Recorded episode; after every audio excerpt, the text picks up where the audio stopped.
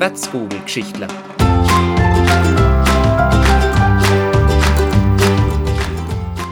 Von und mit eurem Adrian Rossner aus Zell.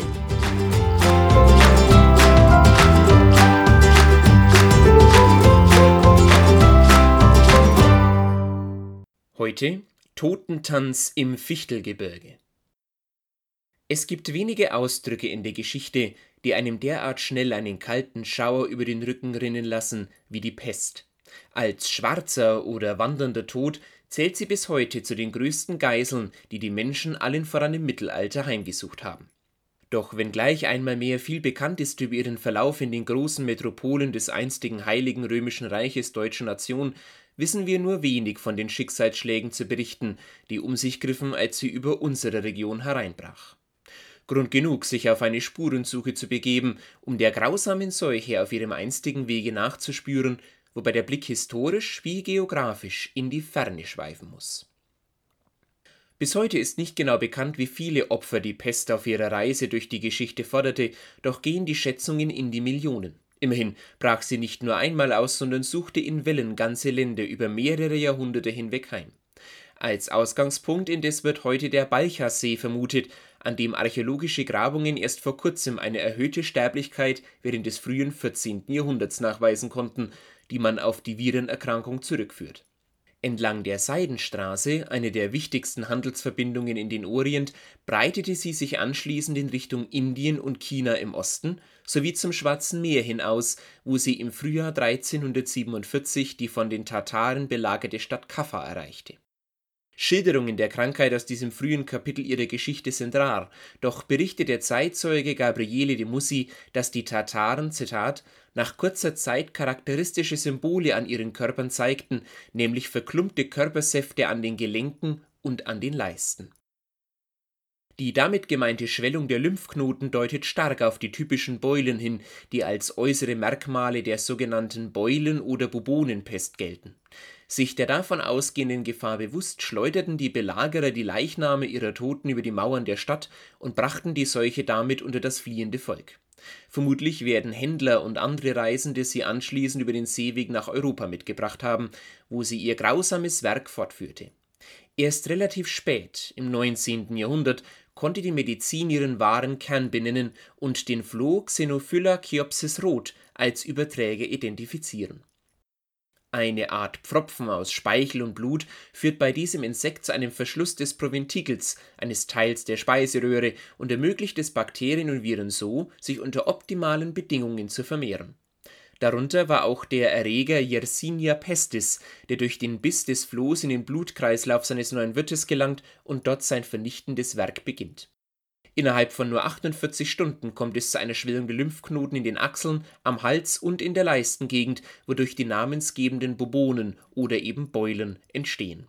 Der Kranke leidet unter massiven Körperschmerzen, Kopfschmerzen und Fieberschüben, während der Organismus versucht, sich gegen den Angreifer zu schützen. Verliert er den Kampf, kommt der Tod schließlich durch eine Blutvergiftung, erlöst das Opfer jedoch meist erst nach einer Zeit des Leides und der Qualen. Was sich an die ersten Pesttoten anschloss, war eine allgemeine Unsicherheit, gesteigert noch durch die vergebliche Suche nach den Ursprüngen der immer größere Kreise ziehenden Krankheit, die weder Medizin noch Religion einzudämmen wussten. Schließlich meinte man, den Schuldigen gefunden zu haben, in den Juden. Auch im Fichtelgebirge begannen Pogrome, denen unzählige wehrlose Menschen zum Opfer fielen, da man ihnen nachsagte, sie hätten die Seuche absichtlich eingeführt, um damit die Herrschaft über ein letztendlich entvölkertes Europa antreten zu können. Vielmehr noch gingen, Zitat, diese hartnäckigen Menschen in ihrer beharrlichen Grausamkeit so weit, dass sie die Brunnen vergifteten oder die Luft zu verunreinigen wussten und so entsetzliches Sterben in vielen Ländern veranlassten, wie der Superintendent Pertsch aus Wunsiedel berichtet. Die Tatsache, dass auch Juden zu den Opfern der heimtückischen Seuche wurden, klammerte man aus. So dankbar war man, im Angesicht der aussichtslosen Lage endlich einen Sündenbock gefunden zu haben, mit dessen Vernichtung man dem Sterben ein Ende hätte machen können. Generell sagte man fremden Völkern gewisse Kenntnisse nach, die, gerne genutzt in Friedensjahren, in Zeiten epochaler Grausamkeit zu Massenmorden und Lynchjustiz führten. Gerade dem Meer der vergifteten Luft, Miasma genannt, wie sie Pertsch in seiner Schilderung erwähnt, hielt sich zudem über mehrere Generationen hinweg im Gedächtnis der Bevölkerung. Durch Fäulnisgase hätte sich die Krankheit ausgebreitet. Immerhin, in diesem Punkt waren sich Ärzte und Pfarrer einig und betraten die Stuben der Seuchenopfer daher meist nur mit entsprechenden Masken, um sich der Krankheit zu erwehren. Bis heute hält sich zudem in manchen Orten, darunter die Städte Weißenstadt, Wunsiedel, Hof und Bayreuth, die Mär von der eingemauerten Pest, die man in Form eines Hauches in Löcher lockte, die man anschließend mit Steinen blockierte.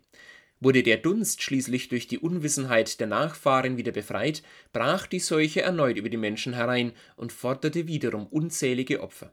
Dadurch suchte man zu erklären, wie es ihr gelang, innerhalb kürzester Zeit spurlos zu verschwinden, um nach 50 bis 100 Jahren mit neuer Härte zurückzukehren. Auch aus der nordostoberfränkischen Region sind die Epidemiewellen gut rekonstruierbar. Nach dem ersten Auftreten der Pestilenz war sie um 1350 mit einem Mal verschwunden, nur um 1495 zurückzukehren. Allein in den folgenden Jahren soll sie in Hof 1400 Menschen, in Bayreuth immerhin 650 Bewohnern das Leben gekostet haben. Höhere Zahlen sind schließlich für den schlimmsten Ausbruch im Rahmen des Dreißigjährigen Krieges nachweisbar, in dessen Zuge man versuchte, die Seuche durch Gräben, Kanonenschüsse und Kirchenglocken am Betreten der Dörfer und Städte zu hindern.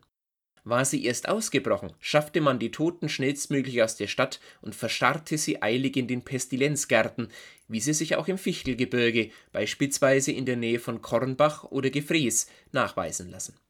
Als gerechte Strafe Gottes fasste man den wandernden Tod damals auf, die die Hoffart der menschlichen Schöpfung ebenso geißelte wie die Duldung Ungläubiger in den Gemeinden. Im Angesicht der neuerlichen Katastrophe brachen Menschen überall zu segensspendenden Wallfahrten auf oder aber zogen als Flagellanten, auch Geißler genannt, sich selbstzüchtigend durch die Lande. Angst regierte in den Straßen der Städte wie auch der Dörfer, bei Reichen und bei Armen. Ironischerweise war die Seuche demnach auch ein großer Gleichmacher. Sie machte vor niemandem Halt, verschonte die Adligen ebenso wenig wie die einfachen Bauern und hinterließ einst blühende Landschaften als blanke Ödnis. Ferner sollte ihre Rolle in der Regionalgeschichte keineswegs unterschätzt werden. Immerhin zeigte sie auch hier auf, dass jedwede zivilisierte Struktur zusammenzubrechen vermag, so nur die ureigene Angst ums blanke Überleben groß genug ist.